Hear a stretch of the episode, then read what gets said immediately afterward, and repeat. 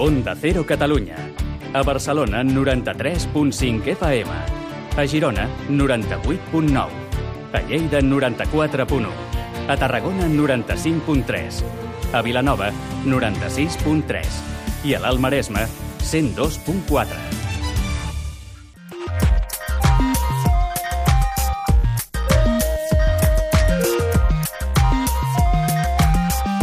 Made in Japan, amb Ramon Soler Padró. Benvinguts tots i totes al Made in Japan. Minna-san, Made in Japan ni yokoso! Al programa d'aquesta setmana parlarem amb el Jus Castillo de si pot afectar el coronavirus als Jocs Olímpics de Tòquio 2020. Continuarem amb una tertúlia aquella dedicada al Visual Novel, un gènere literari que es fon amb els videojocs i que està triomfant a casa nostra amb projectes i visual novels made in Spain. Acabarem descobrint el Manzai Daiku, un negoci dedicat a la carpinteria nipona que està tenint molt d'èxit a casa nostra i és que cada vegada més el disseny d'interiors a la japonesa és una cosa que desitgem molt i molt la gent de Catalunya. Acompanya'ns a aquest viatge radiofònic per la cultura japonesa. Kite Kureteri, que està. Moltes gràcies per ser aquí.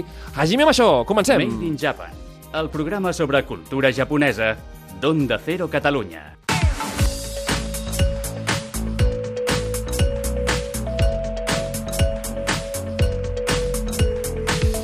I anem amb el tema de superactualitat, que ho ocupa tot, amb tot, tot, totes les webs de, de notícies, tots els diaris. Coronavirus. Coronavirus al Japó.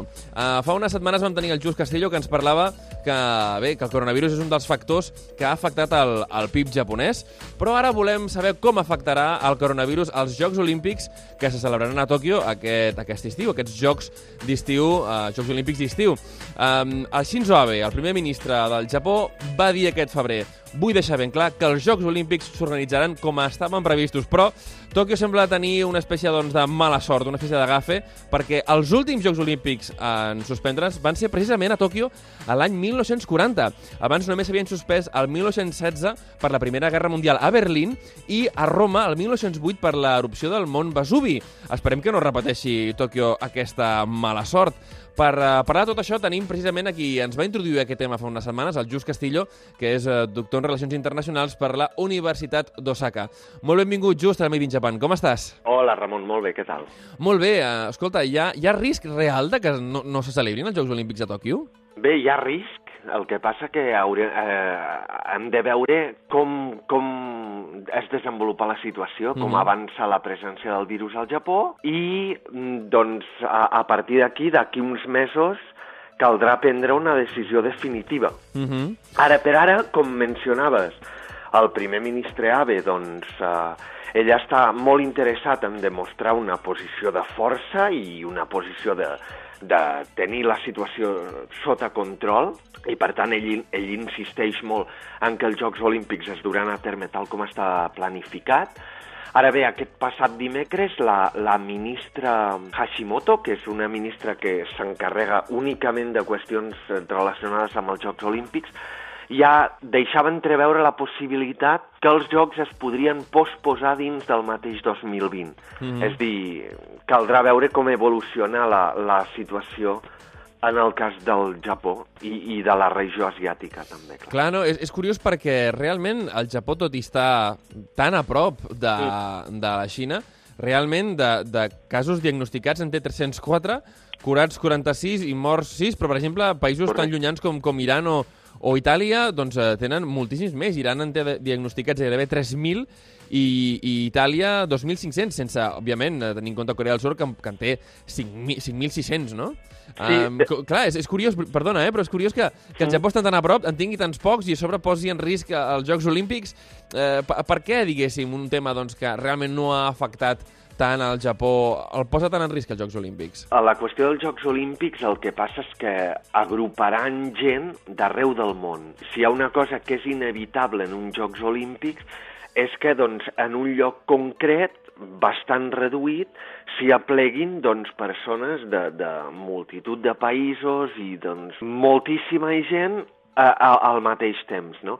I això, doncs, en una, en una situació com aquesta, doncs, comporta riscos evidents. Sí que és veritat que al Japó, concretament, la situació no és tan greu com en altres casos, Uh -huh. també és veritat que mm, sabeu aquest vaixell que Sí. hi ha atracat al port de Yokohama, Sí, no? el sí, sí, Diamond sí. Princess. Aquí sí que hi ha 700 casos confirmats. Això fa que, clar, al Japó pròpiament només hi ha uns 300 casos, però si afegim aquests, doncs ja és veritat que s'hauria arribat a la xifra psicològica dels 1.000, no? Clar, clar, clar, clar. Una cosa, i què està fent el Japó per, per uh, solucionar tot això o per intentar uh, no augmentar els casos de cara al juliol? Aviam, hi ha tot un seguit de mesures que s'estan pensant, eh, sobretot amb aquest objectiu, no? És a dir, evitar que hi hagi aglomeracions, que hi hagi contagis en llocs que agrupin molta gent i doncs on fàcilment es podria produir un, un contagi massiu, no? Uh -huh.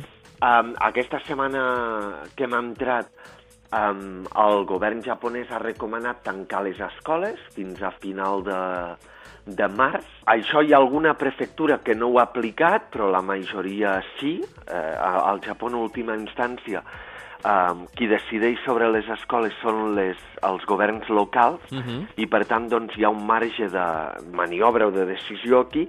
Però bé, s'han aplicat mesures d'aquest tipus. Aquesta mateixa setmana el govern d'ABE estava mirant de tancar acords amb els partits de l'oposició per, d'alguna forma, doncs, um, a poder aplicar mesures uh Mhm. -huh. uh, una mica excepcionals, no?, i tenir, doncs, més marge de maniobra per actuar. S'ha demanat a les empreses que intentin implementar el teletreball en la mesura Mhm. en què puguin, tot i que això, com ja sabeu aquí al programa, no, ten, trenca, doncs, d'alguna forma creences una mica bastant arrelades no? a la cultura del treball japonesa com, com la presencialitat. No? Clar, clar, clar, no, això ja ho hem parlat moltes vegades, però sí que és veritat que els japonesos, Mm. per ells, eh, és, és, és, eh, el tema de l'eficiència eh, és, eh, no és tan important com eh, el tema de la presència en la Correcte, feina, i, sí. i no, no com, un, com un tema, escolta, tu vés a escalfar cadira i tal, sinó de, de recolzament als companys que estan treballant eh, o que tenen una tasca d'immediat compliment, però això no vol dir doncs, que tu, per no tenir una tasca d'immediat compliment, no estiguis, diguéssim, donant, donant suport a, a la- a l'empresa. Hi hauria alguna solució? És a dir, és a dir anem a, anem a posar-nos en l'hipotètic cas que s'està avançant positivament cap al tema d'erradicar el, el coronavirus al, al Japó, però eh, encara no del tot, no? Hi hauria possibilitat de moure la data? Sembla ser que sí. És a dir, això que, que deixava entreveure des del govern japonès és que el contracte o el compromís que, que la ciutat de Tòquio o que el Japó té, en aquest cas amb el Comitè Olímpic Internacional, és la celebració dels Jocs durant el 2020. Per tant, eh, la ministra no ho ha dit de forma, de forma evident o de forma clara, diguéssim, de forma explícita, però sí que deixava entreveure aquesta possibilitat de fer mm, moure una mica el calendari si és necessari. Ahà. Els jocs ara mateix estan programats pel 24 de juliol. Suposo que cap a finals d'abril, mm, com a molt meitats de març, s'haurà de prendre una decisió en ferm i això estarà, doncs, supeditada a com avanci la situació del virus ja no només al Japó, sinó a, arreu del món, no? Una cancel·lació dels Jocs Olímpics seria fatal per l'economia japonesa, no? Evidentment. És a dir, l'altra vegada parlàvem sobre aquestes xifres del PIB que indicaven, doncs, una, un creixement negatiu mm, bastant important, una davallada del PIB. Aleshores, això ara deixava al, al govern o les autoritats pendents de què passarà en aquest proper eh, trimestre. Tenint en compte doncs, tota la reducció del turisme que ja hi ha hagut, la reducció doncs, de produccions, importacions, exportacions, etc., és molt possible que, que, que hi hagi un altre trimestre en negatiu i que, per tant, el Japó es consideri que ha entrat en recessió. Uau. Si, a més a més, de cara ja a l'estiu, Uh -huh. Eh, tenim a l'horitzó una eventual cancel·lació dels Jocs Olímpics, doncs la situació econòmica, eh, si més no a, a, a curt mitjà termini, doncs no serà gens bona. Bueno, realment hem d'esperar que no sigui així, eh? hem d'esperar que no... Clar, clar, clar. Eh, és a dir, tot està una mica pendent de com evoluciona la situació, evidentment, eh? Esperem que, que, que es puguin celebrar aquests Jocs Olímpics a Tòquio. Realment eh, també en tenim moltes ganes a nivell d'espectacle, no? Perquè ja sabem doncs, que els Jocs Olímpics, bé, els, els anteriors a Xina, a Londres van, van ser espectaculars, però Japó, doncs, eh, a part que a nosaltres ens, ens agrada especialment, veritat, mm -hmm. doncs eh, promet, promet moltíssim. A més, estrenaríem el karate, estrenaríem l'skate i molts altres, eh, molts altres esports que serien olímpics per primer cop i que, a més, doncs, tindria molt sentit que s'estrenessin, òbviament, a, a, la, a la capital nipona. Sí, Just sí. Castillo, moltíssimes gràcies per il·luminar-nos sempre sobre l'actualitat eh, del Japó i eh, et convidem doncs, al, al Made in Japan sempre que vulguis, saps que això és casa teva. Perfecte, a vosaltres. Una abraçada ben forta. Arigato, que estar... A Onda Cero Catalunya, Made in Japan, amb Ramon Soler Padró.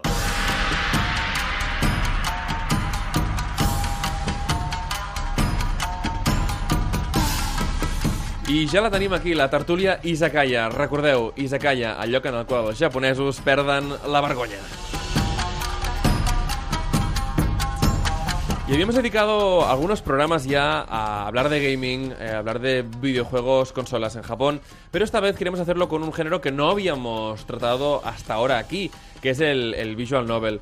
Muchos de vosotros seguro que habréis jugado a uno o a más de uno, pero quizás alguno de vosotros aún no sepa de qué trata este género que realmente engancha y muchísimo.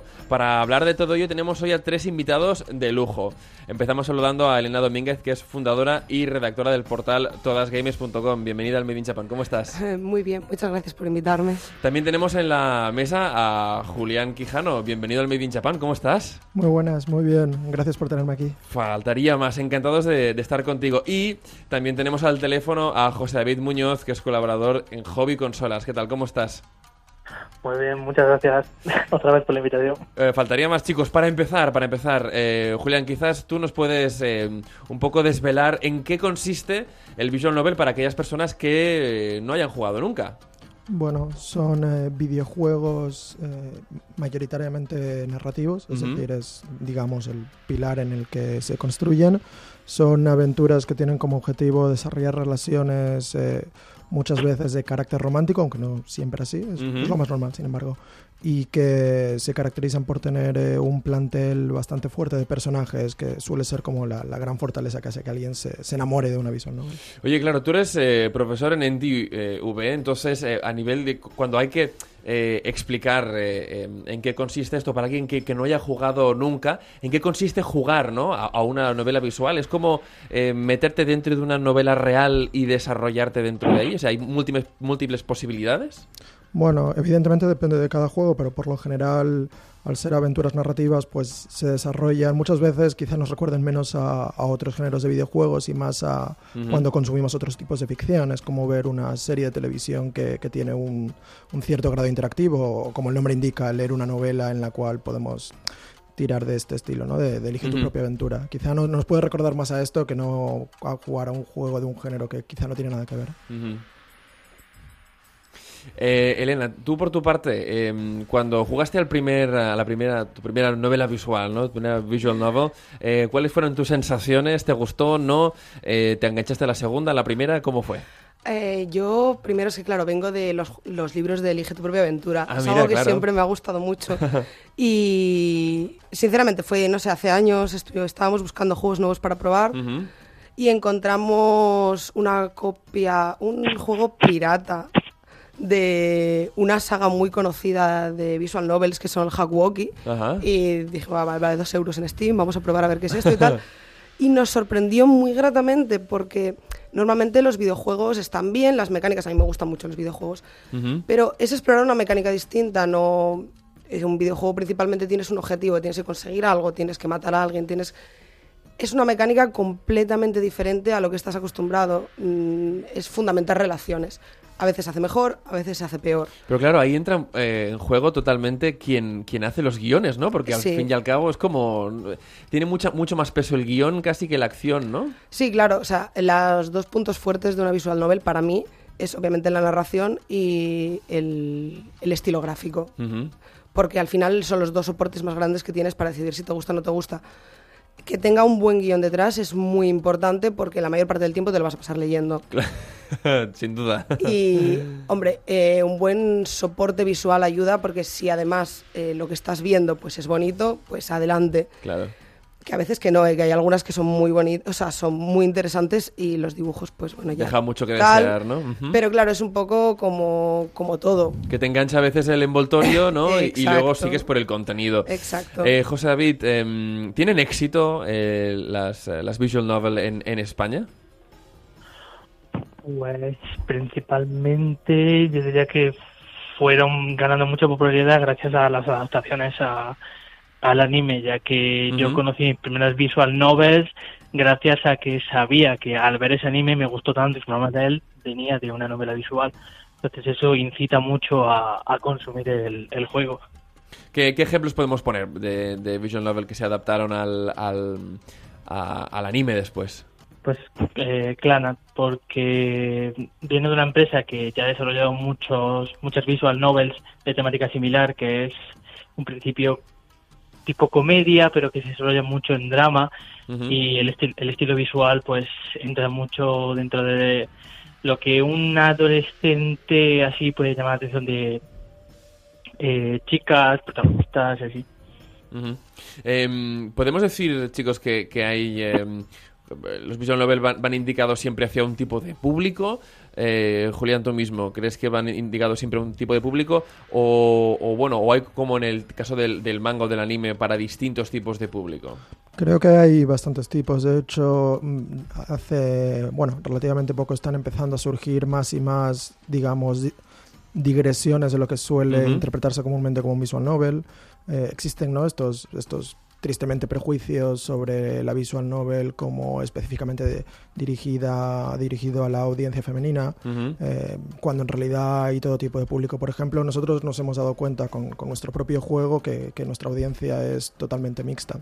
Y a la par también, como decía, con los juegos más recientes que han ido saliendo, como por ejemplo eh, Doki Doki o Dream Daddy, están empezando también a, salir eh, juegos de, factura americana o aquí europea y, están llegando a un público bastante más, más grande. Al final, como decía antes, si, podemos entender la visual novel como, como, una ficción interactiva, como ver una serie de televisión, como leer una novela, de la misma manera que hay géneros y tipos de series para todos los públicos, pues también puede haberlo de visual novels. Es simplemente cruzar la barrera de, entender que un videojuego puede tener como objetivo, como decía Elena, no, no cargarse a alguien y que, y que jugar un videojuego puede ser eh, leer y tomar decisiones. Si puedes pasar esa barrera, yo creo que que existen visual novels para, para, cada tipo de gusto. Oye, desde Beautiful Glitch, ¿en qué os inspiráis para, para hacer eh, proyectos? Por ejemplo, eh, este Monster Prom, eh, ¿cuál, es, ¿cuál es la temática que hay detrás de ello? Bueno, Monster Prom es, es un juego en el que eres un estudiante en un instituto de, de monstruos y, se acerca a la prom, ¿no? esta especie de, evento que conocemos por series y películas americanas, americanos, sí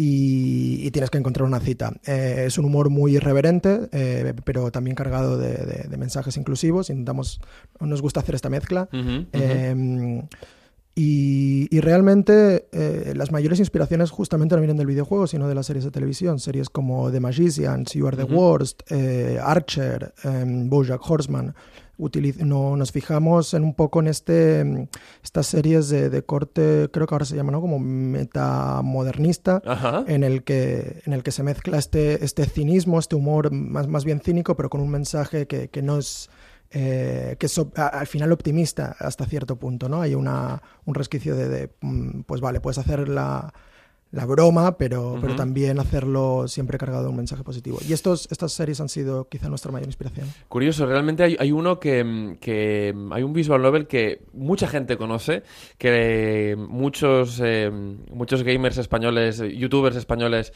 eh, y de todo el mundo, bueno, pues fueron animados a probarlo en directo, eh, que al principio parecía lo más aburrido del mundo y que de repente, vamos a decirlo así, les petó la cabeza. Se llama Doki Doki.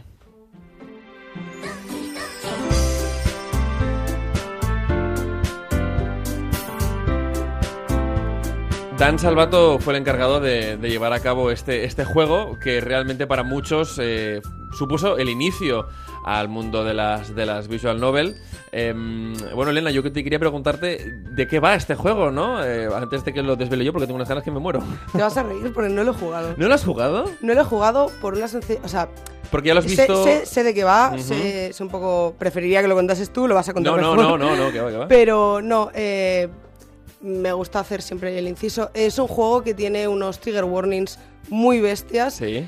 Y aunque entiendo por qué triunfó debido a, digamos, eh, lo que tú has dicho, a la gente le petó la cabeza y esto no era lo que esperaba, para mucha gente eso supone un problema. Y eh, me da mucha, controversia, muchísima controversia. Me da mucha rabia porque las visual novels normalmente es el juego que te pones, porque además eh, salieron muchísimas para la Vita, para consolas portátiles. Es el juego que llegas a trabajar, te tiras en la cama, coges la, consola portátil y te pones a leer para no pensar. Eh, por lo menos para un sector muy grande, la gente a la que suele jugar. Claro, y este... Entonces, claro, es un juego que me parece muy interesante lo que hicieron. Pero hay que jugarlo con advertencias y las advertencias. Luego lo pusieron y me pareció muy bien pero es un juego que no puedes lanzarte de qué es esto de la visual novel, no puedes y lanzarte meterte, meterte con esto, ¿no? Eh, eh, la advertencia que hacían, eh, Julián, era de terror psicológico y no lo parece en absoluto. Ahí está la gracia, quizás, o... La, bueno, yo creo que, que, lo que hace muy interesante, primero sí, es, yo creo que el primer impacto, que es lo que hizo que la gente se empezase a fijar, es este este estilo de un poco de rumor, ¿no? De mira este juego que tiene un, corte clásicamente, no sé, con un estilo más anime, rollo mm, shojo, por decir algo, eh, muy aparte estereotípico de, lo, de la idea que la gente tiene de una visual novel, pero de repente tenías ese, esa advertencia de, de horror psicológico y yo creo que con sus hay, hay, que pillarlo con pinzas y saber muy bien en dónde te estás metiendo, dependiendo también de cuál es tu situación personal. Pero también lo que creo que es muy interesante es que el, ejercicio que hacía Salvato era un poco de deconstrucción, ¿no? de preguntarse ¿qué, es una visual novel, qué puede ser una visual novel, cuáles son tus expectativas y cómo podemos torcerlas. Y creo que eso es, siempre aplaudo el, querer explorar un género y querer un poco torcerlo como, como manera de analizarlo y entender, a ver... Una visual novel o un juego de lucha, un juego de carreras, no, tiene por qué ser lo que el 99% de juegos de visual novels, lucha o carreras son. podemos intentar ir más allá. Y creo que este juego lo hizo y eso, y eso hizo que realmente viajase mucho, por decirlo de alguna manera. Bueno, es como, por ejemplo, en el, en el teatro del cine, cuando se rompe la cuarta pared, que se llama con el espectador, de alguna manera José David eh, este juego lo, lo consiguió, ¿no? Es decir, eh, llega un momento en el cual, eh, claro, no vamos a desvelar muchísimas cosas, pero sí que es capaz, digamos, de, de, de llegar al momento en el que piensas, oye, cuidado porque este juego a lo mejor está, está entrando en mi, en mi PC, ¿no? O sea, e, es, es, realmente innovador esto, o, no? Yo creo que el juego no solo rompe, sino que pulveriza la cuarta pared. Estás como, en vez de... Llega un momento en que ya no juegas con el juego, juega contigo, sigue e intenta que sigas tus sus, designios que cuando yo cuando jugué por primera vez a, a, Doki Doki fue recomendado por un amigo y claro, eh, son los mensajes desde el principio de este juego me está recomendado para personas que que no que se asustan fácilmente, pero que sí que se pueden llegar a perturbar y yo dije, bueno, no será para tanto. Pero cuando llevaba dos horas, dos horas y algo, sí, sí era para tanto. El ambiente afable y cariñoso que había al principio de, ay, mira, qué chulo, se fue todo por el retrete. Quizás es, el contraste, digamos, que ofrece este juego cuando empiezas, llevas dos horas y cuarto jugando algo que es muy plano, eh, en el mejor de los sentidos, ¿eh? pero que es muy plano, y de repente, pues, eh, ¿no? Entra un poco el, el, shock. Eh, José, yo no sé tú, aparte, más allá de, este juego que, usamos un poco para, para ¿no? entrar en, en, en, la narrativa de las visual novel, ¿cuál sería la que tú recomendarías o la que a ti eh, más, más te ha gustado de las que has jugado hasta el momento? Pues yo recomendaría la saga de juegos When They Cry, que son novelas visuales de resolver un misterio. Más allá de seguir un género de, drama o de romance, te ponen, te ponen en contienda ser protagonista, pero tienes que resolver una serie de misterios. En concreto, recomendaría un Mineco, ya que, que parte de la premisa de muchas personas encerradas en atrapadas en una isla eh, ocurre un crimen, ocurre una serie de crímenes, entonces tú tienes que resolverlos pero decidir si esos crímenes están hechos por un ente sobrenatural o simplemente la mano del hombre. Vale, curioso, curioso, curioso. ¿Cómo, cómo, cómo dices que se llama el título para recordarlo? Pues este en general se llama, en japonés, se llama Higurashi no Nako que se traduce literalmente eh, cuando las gaviotas lloran. Higurashi no Kokoroni, ¿no? en Steam lo puedes encontrar por Umineko When They Cry. Vale, fantástico, fantástico. Julián, ¿cuál sería eh, el que te gustaría recomendar de cara a, una persona que quizás empezase por primera vez, eh, esto una, y luego alguien que ya haya probado bastantes y siempre hay alguno que queda como escondido, ¿no? Mm. En, en, los juegos, como en la música, como en todo. Vale. Sí, se me ocurren...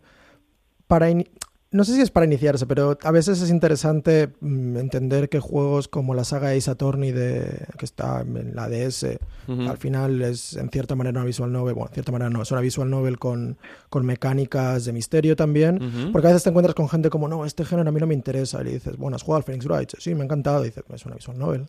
y, y creo entonces que es interesante como puerta de entrada para para matar algunos prejuicios que la gente podría llegar a tener. Y luego como un par de recomendaciones quizá para alguien que ya disfruta de las visual novels. Yo he de decir también que, que quizá no soy tan ducho en el género como, como el resto de gente aquí, pero, pero bueno, en mi experiencia a mí personalmente me gustó un juego de móvil llamado Liar, que es... Em, es una chica, es un otome, eh, una, una, chica que está a punto de ir a una especie de speed dating y se le aparece como un vidente y le dice, vas a conocer a 10 hombres en sueño, pero nueve te van a mentir. Y a partir de entonces los episodios se trata de tener citas con las personas. Al principio del episodio te dice cuál es la mentira, en plan, vas a tener citas con cuatro de los diez, pero uno tiene una familia. Y, después de las citas tienes que, recabar, digamos, pruebas que has tenido para acusar a uno de la. Y así nueve veces. Es, muy interesante. Y tiene también, quizá a veces para recomendar a gente que, le gustan los visual novels, pero que no está tanto en la, digamos, en el más purista. Estos juegos con otras mecánicas eh, está muy bien. Y luego también quería decir que creo que hoy o mañana salía el una visual novel del creador de How to Full Boyfriend, que es un juego de misterio que utiliza mecánicas de Picross. No me acuerdo del nombre ahora mismo. Em, y obviamente también he de decir que, si queréis echar un vistazo a Monster Prom, que es el que hemos hecho nosotros, claro, no, pues por supuesto. no diré que no. Hay que, hay que echar un, vistazo a, Monster Prom, que por eso tenemos a, Julián Quijano de Beautiful Glitch. Eh, Elena, ¿cuál, es, ¿cuál sería tu recomendación? Eso, una recomendación que queremos para un principiante eh, o para alguien que aún no ha jugado nunca y otra, digamos, una joyita así escondida. Vale, lo primero, eh, a mí sí que me gustan mucho las visual novels con un contenido, digamos, de, de dating, lo que en Japón se conocen como tomes, a mí me gustan mucho. Es, Porque es, como lo clásico, pero bueno, al final lo clásico es clásico por algo. Así claro, porque es bueno, sí, sí, no, no, está claro. Así que, eh, pues, eh, para alguien que el Toki Doki no le parecería la mejor forma de iniciarse, para mí eh, el Hatoful Boyfriend me parece muy, muy divertido, tiene muchos giros. es un dating sim, pero tú eres una persona y el resto son palomas. Vale, sí, sí, lo he, visto, este es muy curioso, ¿eh? Tiene una explicación, lo mejor de todo es que además tiene una explicación y vas resolviendo poco a poco qué narices está pasando.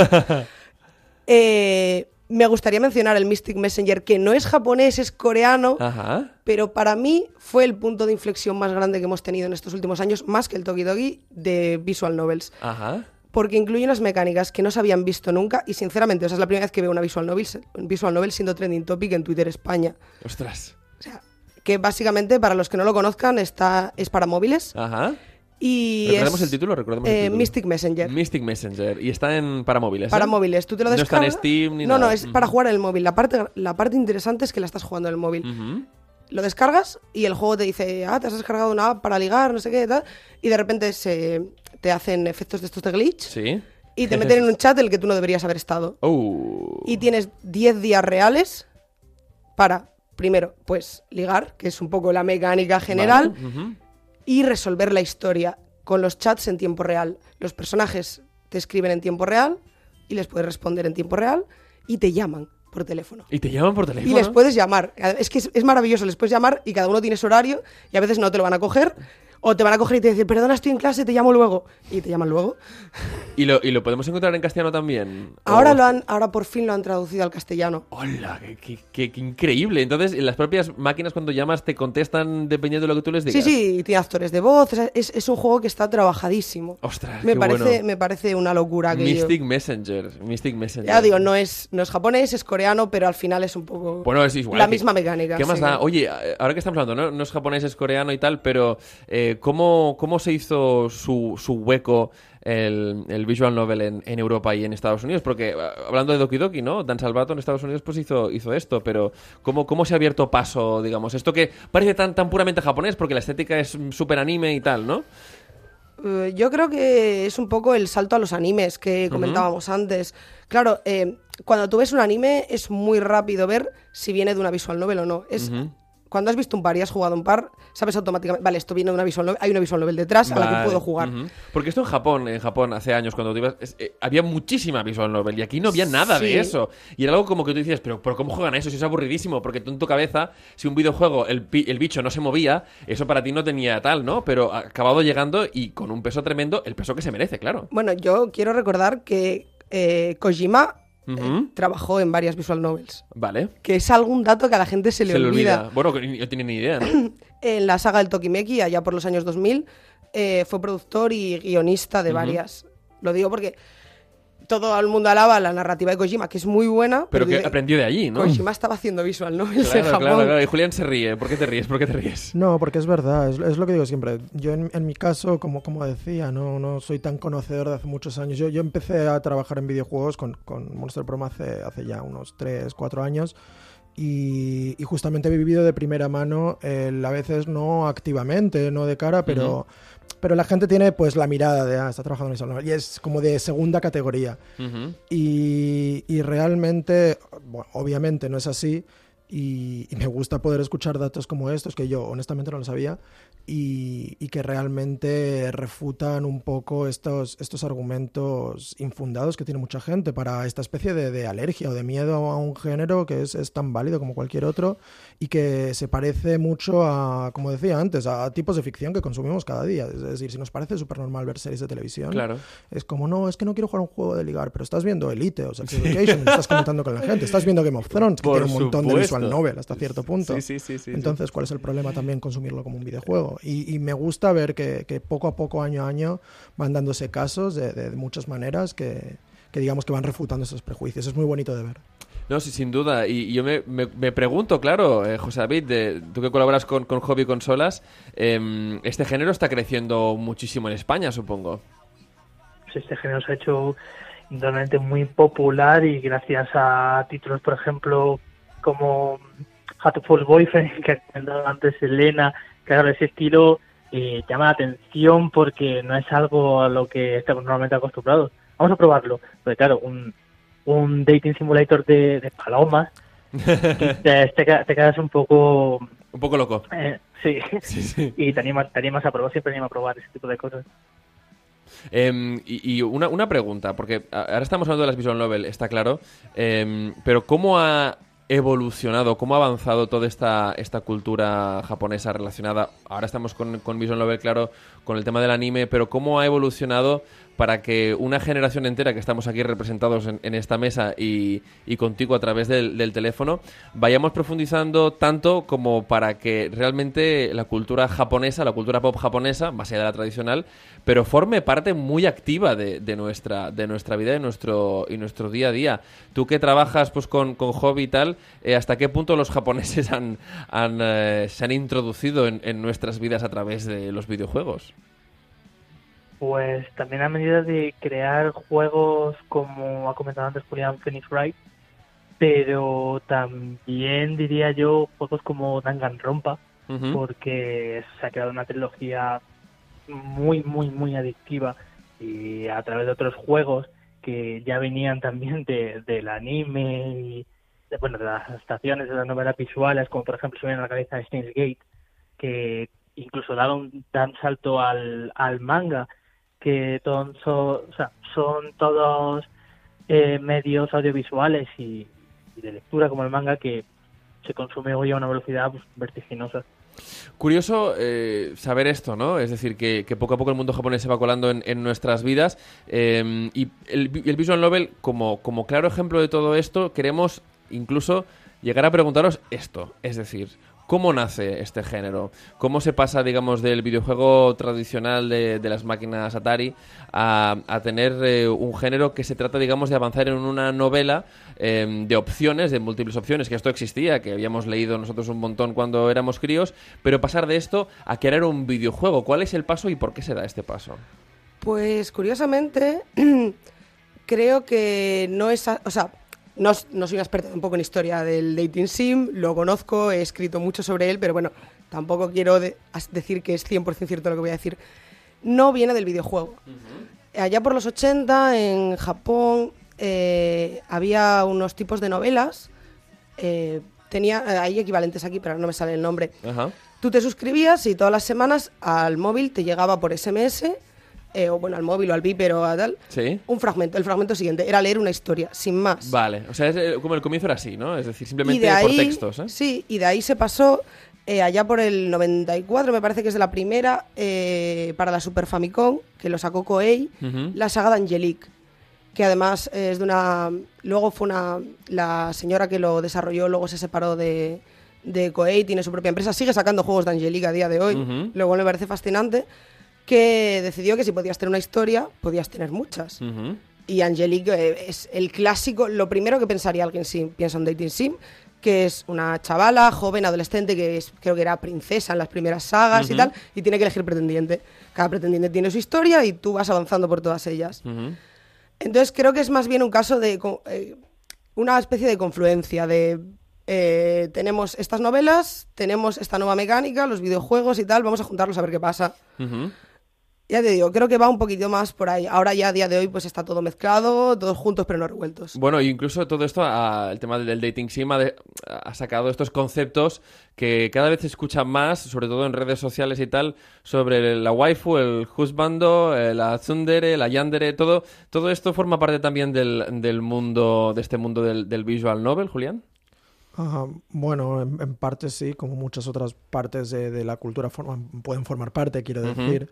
Eh, es decir, nosotros, por ejemplo, por poner un rápido ejemplo, cuando construimos, construimos cuando diseñamos personajes, utilizamos algunos de estos términos. Estaba pensando más en, términos como una como tsundere, ¿no? Es decir, tenemos un personaje, no significa que lo vamos a utilizar mm, tal cual, porque hay cosas que nos parecen más interesantes, cosas menos interesantes, mm, cosas que creemos que quizá los términos podrían evolucionar con, ¿no? con el paso de los años y nos preguntamos, igual que lo podemos hacer con, con términos del cine, ¿no? O de la literatura, ¿cómo podemos coger... Eh, estos términos que vienen del anime, que está, tan cercano a la visual novel, y traducirlos al juego que estamos creando. Y, creo que sí, que evidentemente por un valor histórico, obviamente, y también porque es cultura popular a día de hoy, eh, el anime y la cultura japonesa tienen un, efecto eh, directo o indirecto súper fuerte en la visual novel como género. Al final es, narrativa como cualquier, eh, cualquier otra novela y, hay este tipo de, estereotipos de personaje que de alguna manera forman parte, creéis vosotros, no lo sé, forman parte de la narrativa japonesa dentro de, este tipo de simulaciones y, luego me interesa sobre todo saber cómo esto em, impacta sobre todo en Japón hasta el hecho que hace un cierto tiempo hubo el primer caso de un hombre que se que decidió casarse con su PC, pero bueno, no con el PC, sino con el que, el que él identificaba que era la waifu de, de un videojuego, ¿no? Em, ¿Hasta qué punto esto, digamos, ofrece la posibilidad a mucha gente eh, en ciudades como Tokio? Aquí ya, hemos explicado que Japón tiene muchas realidades, ¿no? Pero que en grandes ciudades como Tokio o, el, Tokio Yokohama, ¿no? la conurbación más grande del mundo, eh, este tipo de videojuegos ofrece la posibilidad a personas que rara vez eh, interactúan eh, con, ¿no? Tienen la posibilidad de interactuar de forma tan honesta, ¿no? O tan directa con personas del sexo opuesto, de experimentar eh, estas relaciones, ¿no? Esto, de esto se ha hablado mucho y para acabar me gustaría saber vuestra, vuestra opinión en todo esto, Elena. A ver, esto es un poco como todo. Los videojuegos, como un libro, como una serie, como tal, te pueden hacer compañía. Y por, eso muchas veces pues estamos, yo que sé, solos en casa y tal, y dejamos la tele puesta de fondo porque hace compañía, sin más. esto, a ver, Japón tiene sus cosas, nosotros tenemos las nuestras. Oh, por supuesto, por supuesto. Eh, pero claro, sí que es cierto que puede haber alicientes, obviamente en un dating sim más que en otro tipo de videojuegos, para que sucedan este tipo de cosas, para que... Porque al fin y al cabo te estás centrando más en los personajes. Un videojuego, voy a decir, yo qué sé, los Call of Duty, a mí me gustan mucho los Call of Duty, pero, el los personajes no están tan desarrollados porque no lo necesitan, o sea, tampoco. Aquí, claro, necesitas unos personajes lo más realistas posibles, los más humanizados. Necesitas que tengan todos los rasgos, que sean creíbles.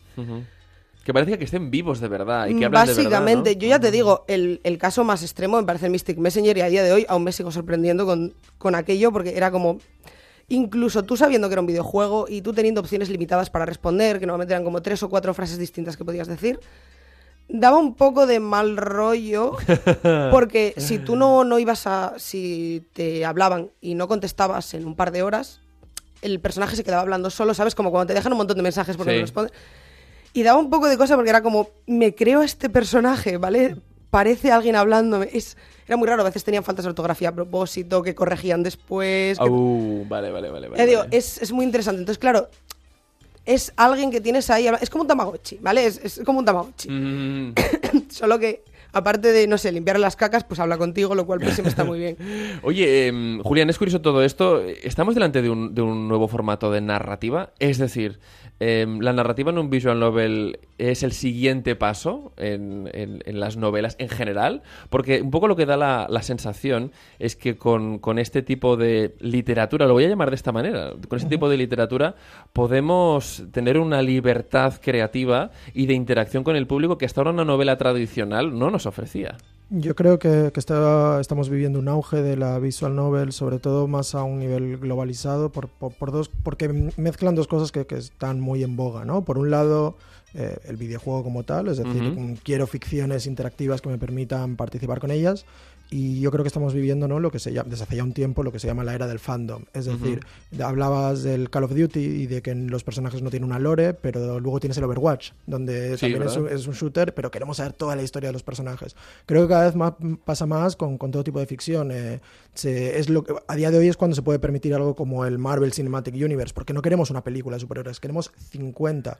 Y al final es, está muy bien, es, me sabe mal que suene frío, pero es, lucrativo en el sentido de... No, no, por supuesto. que voy a hacer? ¿Un videojuego?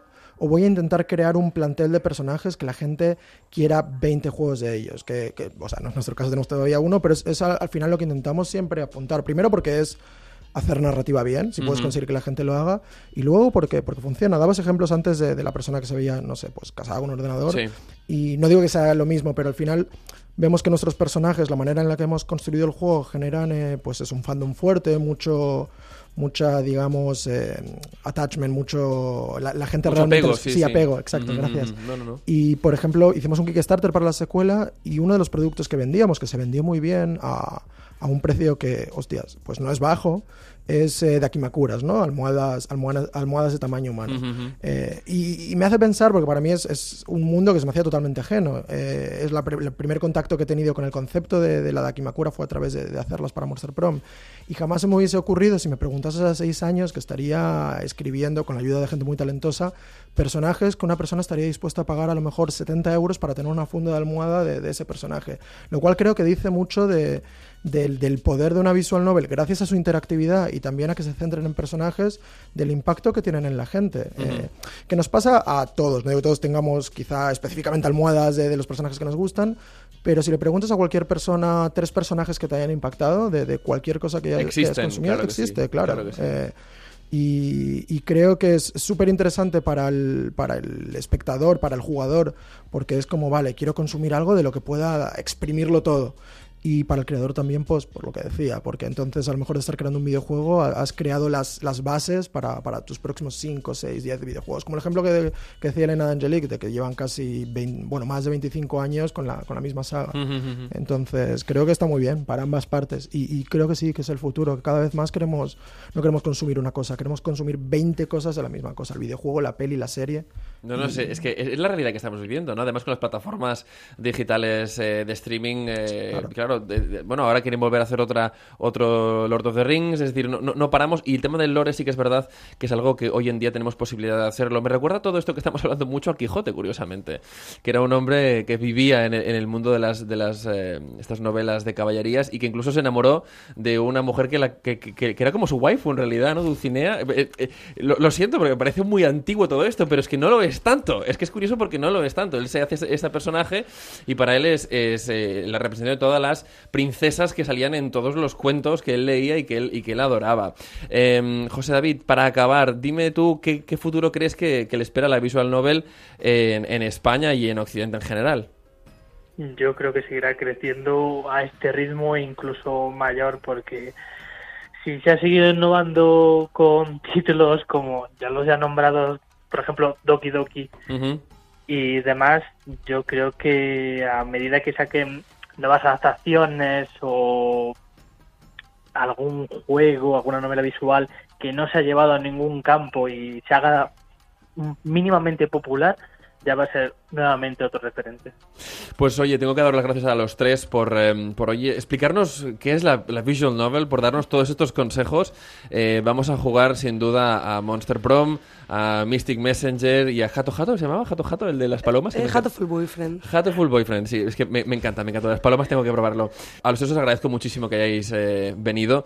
Primero, Julián Quijano de Beautiful Glitch, gracias por estar con nosotros. A José Bet Muñoz desde el teléfono, colaborador en Hobby Consolas también, muchísimas gracias y Elena Domínguez, fundadora y redactora del portal todasgamer.com. Shinsetsu arigato gozaimashita. A Onda Cero Catalunya, Made in Japan, amb Ramon Soler Padró.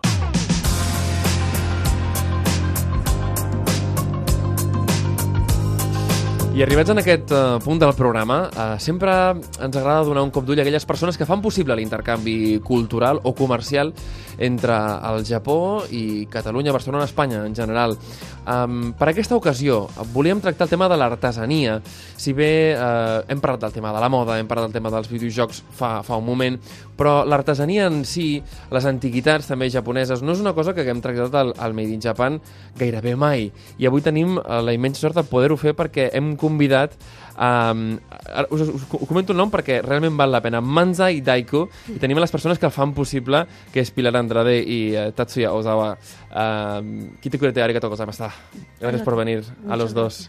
Eh, explicarnos, para empezar, Manzai Daiko, ¿por qué? Mm. Bueno, eh, esto viene un poco de una broma mm. personal eh, que nos gastábamos el, el, uno al otro y con el tiempo se convirtió en nuestro nombre, le hemos cogido cariño. Ajá, ajá. El dúo Mansai es un tipo, mm, como supongo que conoces, de stand-up comedy, en la que hay un, eh, lo hace una pareja y hay un tonto y un listo. Eh, cuando nosotros empezamos, eh, bueno, Tatsuya, o sea, el, él es oncólogo, yo soy arquitecta. Y nos sentíamos un poco como un dúo de comediantes, intentando a, eh, hacer carpintería tradicional japonesa. Daiku es carpintero. Eh, en, él como recién llegado a España y, yo, yo, yo, tengo orígenes colombianos con lo cual era como un mundo eh, infinito para nosotros que, que, simplemente yo lo abordaba desde la pasión y desde mi ligera formación como carpintera. Qué interesante, qué interesante. Eh, ¿Tú te formaste en, Japón como carpintera entonces? Bueno, no me formé como tal, eh, lo intento, cada día sigo formándome, mm. pero sí, estuve un tiempo en Japón aprendiendo de un artesano, un carpintero en la, en la prefectura de Aichi, en Kasugai, eh, aprendiendo las técnicas de carpintería tradicional japonesa. Y eso es un poco eh, lo que vosotros intentáis eh, traer aquí con el Manzai Daiko, porque uno de, es decir, en vuestra tarjeta se puede ver perfectamente estos utensilios de, de, trabajo de la madera tradicional japoneses, ¿no? Es decir, ¿qué es lo que vosotros queréis traer aquí a España? Precisamente nuestra intención es crear atmósferas, atmósferas que transporten a Japón, al Japón doméstico, al Japón rural, a ese Japón que, que yo mm, tuve el gran placer de experimentar eh, en, en, el pueblo donde estuve. Eh, en el momento en el que estuve estudiando en Japón fue un periodo en mi vida en el que decidí hacer una pausa en mi vida, en mi oficio, para experimentar ese, ese Japón auténtico, rural, y fui a colaborar como voluntaria en una granja ecológica en, la prefectura de, de, de Aichi. Y, bueno, eh, fue cuando después de un proceso como de aprendizaje, de, introspección, de recorrer, o también Shikoku, hacer la ruta de los genos. Shikoku en Enro, ¿eh? Sí. Eh, ¿Descubriste un poco tu pasión en, en mi Japón? Ikigai. Oh, junto. Vale, vale, tu Ikigai. Vale, como dice Kirai, mm. eh, Héctor García, mientras recuerdo estar, mientras caminaba sola con, con mi gorro de sí, con sombrero, ¿eh? y mi stick, mi Tu palo, sí, sí, mi palo. Tu bow. sí, sí, sí. sí eh, y lo poco que llevaba, podía cargar en la espalda, en pensar que era realmente lo que me hacía feliz y Qué curioso. Pensé que era la carpintería. ¿Y cómo, y cómo de esto se, se, em, se, se, llega a la conclusión de querer traerlo a, a, España y querer acercarlo, ¿no? Porque realmente el tema de la carpintería japonesa es un mundo magnífico. De hecho, la carpintería japonesa eh, es famosa en todo el mundo por, por, lo exquisito del trato que tiene con la madera, con los distintos tipos de madera, con luego con todo lo que viene luego, que son los lacados y todo eso, pero realmente tiene una fama mundial, ¿no? Y vosotros decidís traerla aquí, ¿por qué? ¿Por qué decidís introducirla? Precisamente por lo que te decía antes de que mm, queremos eh, compartir atmósferas, atmósferas que transporten a Japón. Y, y, esto tan especial, nosotros trabajamos un tipo de técnica que es eh, la, la, técnica del de, kumiko, que es, es, lo que yo aprendí ligeramente a hacer allí con este eh, artesano que consiste, ¿conoces la técnica? Mm, no, no. Eh, eh, es, un, es el tipo de, de, de, carpintería que se hace ensamblando piezas de madera, como mm, oh, sin clavos, se dice, sin clavos ni tornillo, pero como mm, retículas, haciendo retículas. Que, que, son las que se utilizan en, en la arquitectura tradicional japonesa para hacer los sojis, las puertas correderas. Y em, esto es un eh, objeto arquitectónico muy potente en, la arquitectura japonesa. Y nosotros decidimos eh, reinterpretar e, esta técnica eh, con objetos domésticos como lámparas y bueno... Vosotros hacéis, hacéis lámparas, porque de hecho es, es uno de de, los, de, la, de, los objetos estrella que vosotros eh, traéis y que se pueden ver también en vuestro, en vuestro Instagram. Explicándonos un poco cómo, cómo, se, cómo se construye una, una de estas lámparas, porque realmente parece un trabajo de orfebre. ¿eh? Bueno, es, es precisamente una reinterpretación de esa técnica mm. del, del kumiko. Eh, eh, utilizando, utilizamos herramientas tradicionales, manuales, japonesas, lo hacemos todo a mano y eh, papel de washi, que es el papel eh, japonés. Yo, eh, durante las veces que he estado en Japón y más que todo en, esta, en este periodo de tiempo cuando estuve estudiando con el carpintero sensei, aprendí a vivir la, la, las, el interior japonés como una lámpara. Las puertas, mm. las puertas correderas que se pueden desmontar y se puede puedes convertir un espacio eh, abierto diáfano.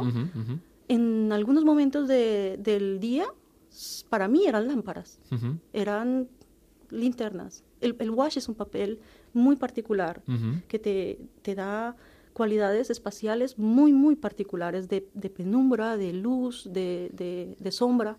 Y en un principio para nosotros eh, pensamos que quizás era mm, difícil introducir las puertas aquí como tal. Aunque ahora mismo no lo estamos planteando. Eh, tendríais un éxito brutal. tendríais un éxito brutal, ya os lo digo ahora. Eh, pero en su momento, cuando empezamos nuestro pequeño proyecto aquí, empezamos a esta pequeña escala, haciendo lámparas.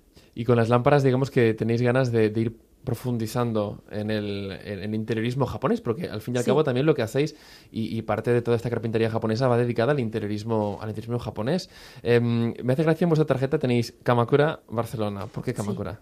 Bueno, porque Osawa es, el, pueblo, es el, nuestra casa en, Japón. en Japón. Bueno, no es exactamente eh, Kamakura, es... Mm. Em, eh, Kotsubo. Es un, pequeño pueblo eh, cercano, costero, es un puerto pesquero eh, entre Kamakura y el Océano Pacífico y es nuestra. ¿Y vosotros os conocisteis haciendo carpintería? No. Porque claro, ahí hay, todo un tema. no, no, no, nos conocimos por mi pasión y mi quizás mi actitud obcecada de, de Japón. Nos conocimos en Japón y bueno, y ambos compartís la, pasión por la carpintería de alguna manera, ¿no? Aunque venís de mundos distintos, ¿no? La oncología y, el, y la arquitectura, pero, pero sí. Y dentro, claro, vosotros venís aquí a España, empezáis a, llevar a cabo esta, esta actividad. Eh, ¿Veis que de alguna manera el, el, mercado español, por decirlo de alguna manera, ¿no? O sea, la gente en Barcelona tiene ganas de, de empezar a, a tener referencias eh, japoneses en su casa, por ejemplo, con las lámparas que me comentabais o con las puertas correderas, hay ganas de empezar a decorar interiormente a la japonesa, pero, pero cuidado, la japonesa de verdad, porque eh, pasa mucho que lo que nos llega o lo que mucha gente dice a la japonesa es una especie como de reinterpretación o un refrito total que no tiene nada que ver con la arquitectura o, el diseño de interiores tradicional japonés, que, que, si no entiendo mal es lo que hacéis vosotros. Sí, sí, hay muchísimo interés, muchísimo. Desconocimiento también, pero es nuestro claro, es nuestra obligación, ¿no? pasión, precisamente esto. Eh, de, de, comunicar, de transmitir mm. eh, eh, este oficio tan, tan, tan elaborado, tan con tanta tradición y, tan bonito. ¿Qué, hay detrás del interiorismo japonés? Es decir, para que nuestra, nuestra audiencia lo pueda, lo pueda entender bien, alguien que no ha visto nunca, por ejemplo, el interior de un pabellón japonés o de una casa familiar típica japonesa, ¿cómo lo podríamos describir? Bueno, las proporciones de la arquitectura japonesa son otras. Generalmente se, nosotros estamos en Occidente acostumbrados al modulor, ¿no? A unas proporciones ergonométricas eh, diferentes.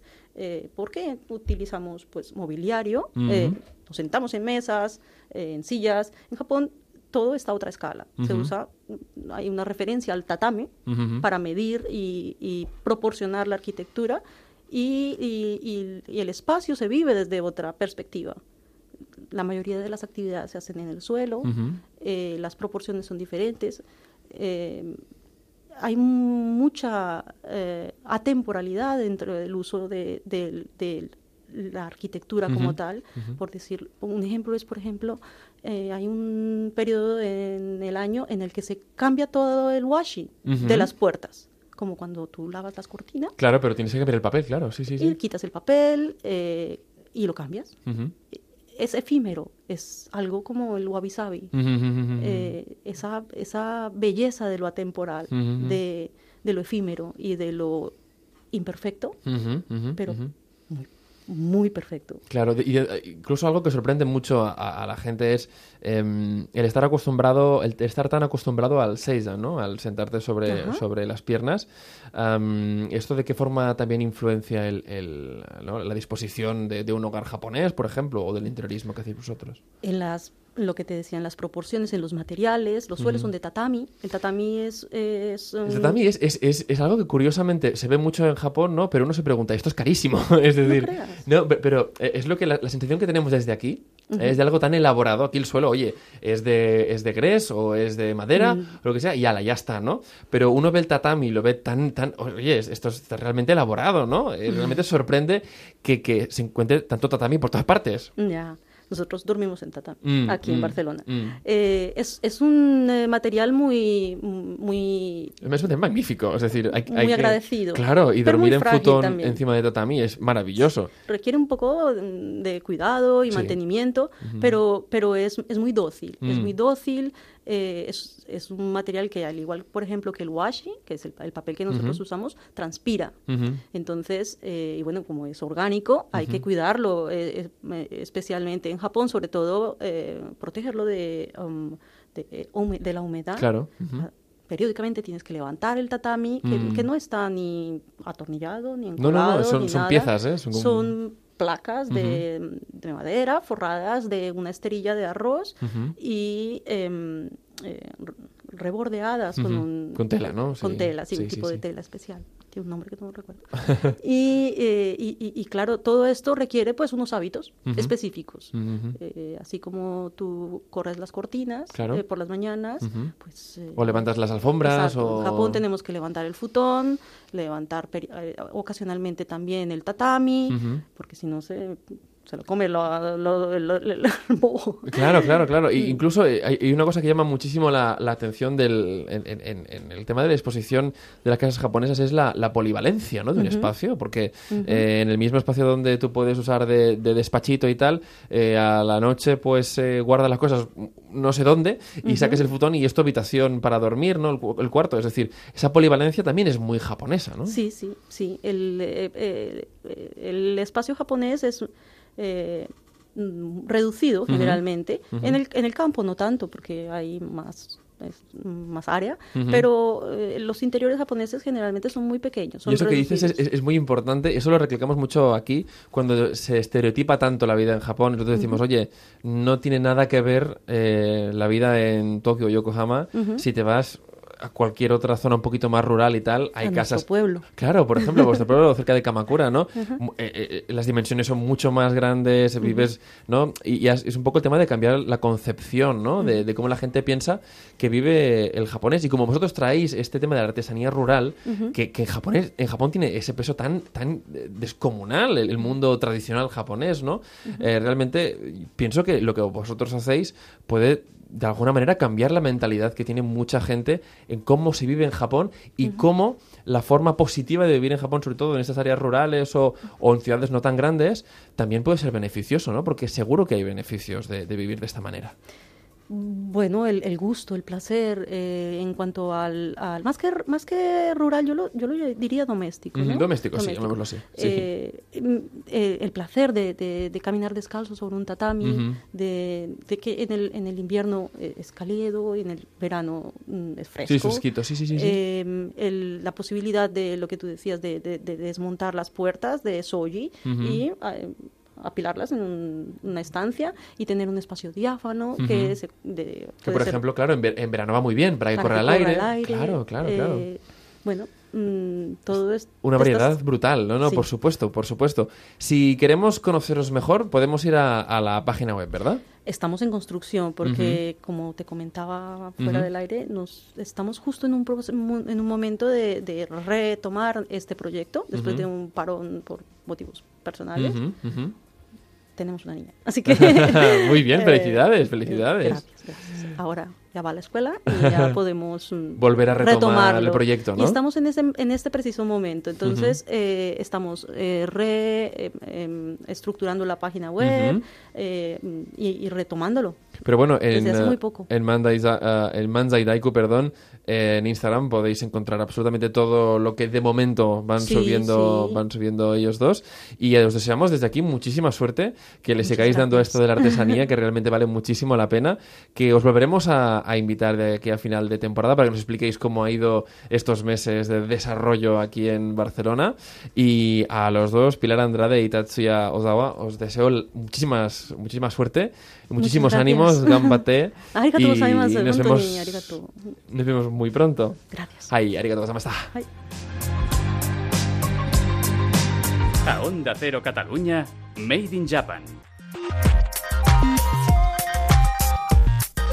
I fins aquí el Made in Japan d'aquesta setmana, que realment m'ha après moltíssim de les visual novel, com el gènere literari, eh, les novel·les de tota la vida es converteixen en jocs interactius interessantíssims i alguns fan una mica de, fan una mica de por i una mica de respecte.